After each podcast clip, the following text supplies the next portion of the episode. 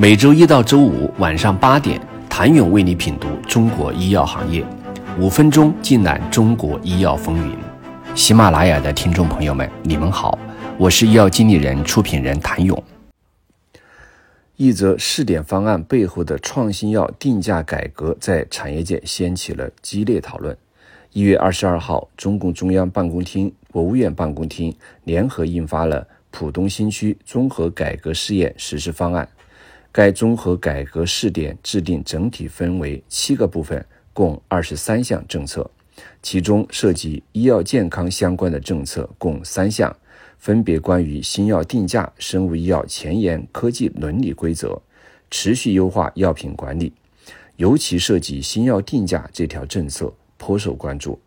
方案中明确表示，要构建产业发展生态，建立生物医药协同创新机制，推动。医疗机构、高校、科研院所加强临床科研合作，依照有关规定，允许生物医药新产品参照国际同类药品定价，支持创新药和医疗器械产业发展。实际上，业内关于创新药定价改革的讨论从未停止，尤其伴随军事生物 PD-1、和黄医药、福奎汀尼接连出海，超二十倍的国内外定价差异陷入较大争议。产业界几乎合理的创新价格回报，只有确保创新药企能够获得高回报，才能吸引研发人员和投资者的投入，从而支持创新产业的可持续发展。而方案中的内容，正是行业的呼声被传达到上层的一次试点。有受访者认为，试点方案的出台，充分体现了我国政府对创新药和创新药企的重视和决心。释放了一些明确且积极的信号，给创新药定价一个可期待的空间。不过，积极信号背后，由于细则尚未明晰，产业界仍出现了不少困惑，还有待具体的实施细则的出台，促使政策落地。试点政策出炉，首先肯定是一个大的积极信号。基于此，产业人士纷纷提出了自己的期待。自从去年国家医保局首次提出新批准药品首发价格形成机制，针对创新药首次上市、首次挂网对定价进行指导，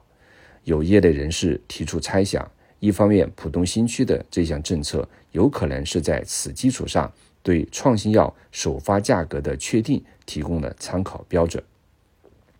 另一方面，创新药的医保谈判近年来也受到了很多关注，因此试点政策也有可能为医保谈判时的定价提供了参考标准。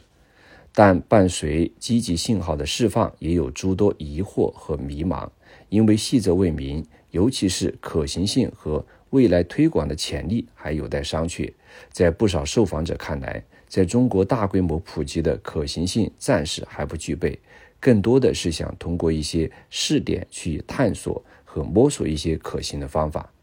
最高层在浦东画圈，允许新药参照国际同类药品定价，信号是什么？如何落地？请您明天接着收听。